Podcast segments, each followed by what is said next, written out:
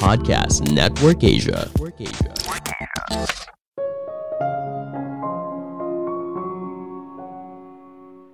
Jangan berharap perubahan bisa terjadi dalam semalam. Ada proses yang harus dijalani.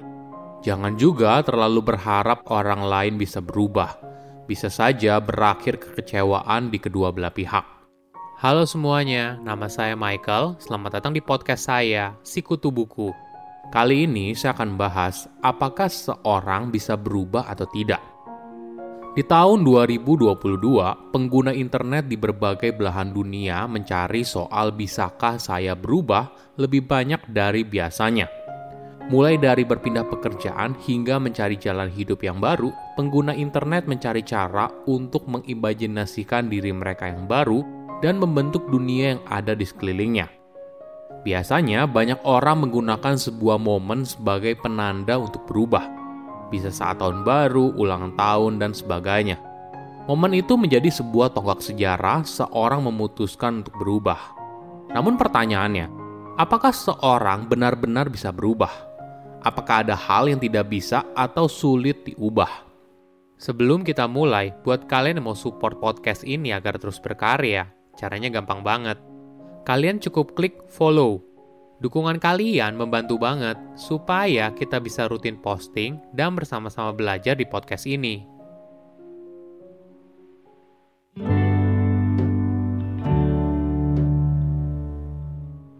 Apakah seorang bisa berubah? Mayoritas mungkin setuju kalau manusia bisa berubah. Mungkin kamu gunakan kalimat ini ketika seorang melakukan kesalahan. Gak apa-apa, kita bisa lebih baik lain kali atau kamu bertekad untuk memperbaikinya di masa depan. Kalimat ini menyiratkan kalau seorang dapat berubah dan tentu saja mereka bisa. Setiap orang bisa berusaha untuk mengubah aspek tertentu soal kebiasaan atau perilakunya. Tapi perlu diingat, walaupun seseorang bisa berubah, tapi tidak semuanya benar-benar berubah. Kenapa? Ada hal penting yang harus kita perhatikan Perubahan itu sering kali rumit dan tidak selalu berjalan sesuai apa yang kita harapkan. Menariknya, kamu tidak bisa memaksa sebuah perubahan. Misalnya, kamu mengatakan kepada seseorang, "Kamu harus berubah ya." Cara ini belum tentu berhasil. Ingat, ketika seorang akan buat perubahan yang bertahan lama, maka di dalam diri mereka perlu benar-benar menginginkannya. Kamu tentu saja bisa memberikan dukungan, motivasi, atau contoh perubahan yang positif. Tapi kamu tidak bisa mengontrol perilaku seseorang. Ada poin lain yang menarik. Ketika seseorang membuat sebuah keputusan untuk berubah, ini baru tahap awal. Misalnya, kamu berkomitmen untuk tidak terlambat. Setelah komitmen, kamu mungkin mulai mencari tahu alasan di balik keterlambatanmu. Mungkin karena sulit bangun pagi, sering kali lupa taruh kunci di mana, hingga kadang suka lupa waktu. Nah, ketika kamu tahu apa alasan terbesarmu, barulah kamu bisa membuat action plan agar tidak telat. Sebagai contoh, kamu masang alarm 15 menit lebih awal atau berusaha menaruh kunci di tempat khusus kunci dan sebagainya. Tentunya tidak semua niat baik berhasil sempurna. Kamu mungkin saja tidak langsung mendapatkan hasil yang kamu harapkan kamu perlu mencoba berbagai strategi hingga akhirnya kamu menemukan mana yang terbaik. Ingat, perubahan itu tidak berjalan seperti garis lurus. Bahkan ketika kamu punya tekad yang kuat sekalipun, mungkin saja kamu tidak selalu berhasil di percobaan pertama atau kedua. Mudah sekali untuk kembali ke kebiasaan lama, kadang tanpa kita sadari. Yang paling penting, jangan berharap kalau perubahan terjadi dalam semalam. Ada proses yang harus dijalani.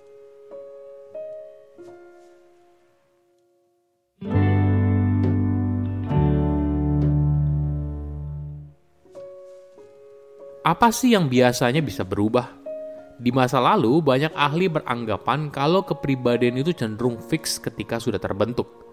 Namun beberapa penemuan terbaru menemukan kalau kepribadian itu bisa berubah sepanjang hidup, bahkan pada fase usia yang lebih tua. Kenyataannya, kepribadian terlihat berubah secara signifikan di antara usia 20 dan 40 tahun. Mungkin penjelasan utamanya karena berhubungan dengan eksplorasi diri – proses yang umumnya terjadi di awal usia orang dewasa. Bagaimana bila seorang pernah berbohong atau selingkuh? Banyak orang mungkin bertanya-tanya, apakah orang itu bisa berubah atau tidak? Teorinya bisa.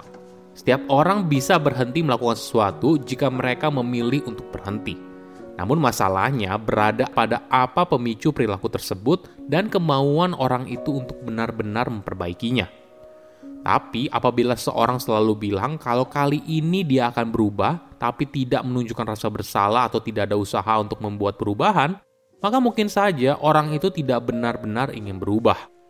Bagi seorang yang pernah menjalani diet, mengikuti program berhenti merokok, dan sebagainya, mereka pasti sadar kalau perubahan itu tidak mudah dan banyak sekali orang yang gagal. Sederhananya, coba kamu datang ke tempat gym dan ikut salah satu kelas di sana. Perhatikan selama setahun. Pasti jumlah orangnya terus berubah. Tentu saja ada orang yang konsisten, namun mayoritas mungkin saja tidak. Kenapa hal ini terjadi? Apa sih halangan bagi seseorang untuk berubah? Pertama, tidak mudah bagi kita untuk mencapai perubahan besar dalam hidup. Satu hal yang jelas, walaupun naluri alamiah manusia membuat kita bisa berubah, tapi tidak mudah untuk sampai di sana.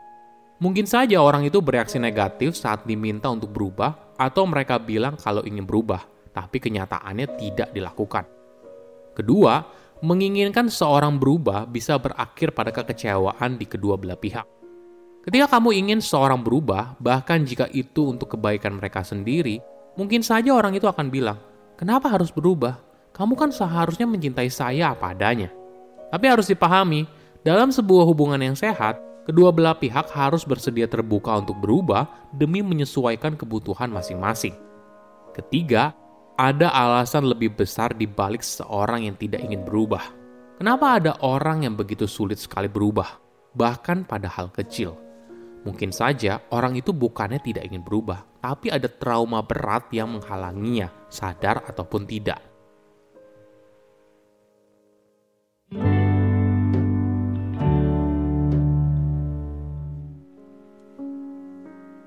Bagaimana perubahan bisa terjadi? Mungkin ada empat tahapan. Pertama, kontemplasi. Kamu mulai berpikir soal perubahan. Hal ini penting dan harus kamu lakukan. Kedua, persiapan. Tekad kamu sudah bulat. Nah, selanjutnya kamu harus bersiap. Bagaimana sih caranya untuk berubah? Misalnya kamu mau mulai diet, maka kamu tidak lagi membeli stok cemilan atau gorengan, mulai menggantinya dengan buah-buahan. Ketiga, aksi nyata. Nah, di fase ini kamu harus mulai melakukan aksi nyata. Mulai mengerjakan bagian tersulitnya, memulai selangkah demi selangkah saya tahu ini bukan hal yang mudah. Keempat, perawatan. Ini fase yang paling menentukan kamu berhasil berubah atau tidak. Kamu berusaha untuk menjalani kebiasaan baru terus-menerus. Namun perlu diingat, jika di sepanjang perjalanan kamu misalnya melanggar dan kembali ke kebiasaan lama, ini adalah hal yang wajar. Tapi tentunya jika kamu mengulangi terus-menerus, hal ini jadi berbahaya. Saya undur diri, jangan lupa follow podcast Sikutu Buku. Bye-bye.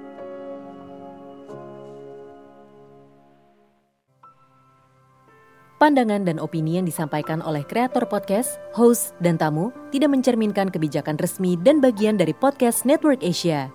Setiap konten yang disampaikan mereka di dalam podcast adalah opini mereka sendiri dan tidak bermaksud untuk merugikan agama, grup etnik, perkumpulan, organisasi, perusahaan, perorangan, atau siapa pun dan apa pun.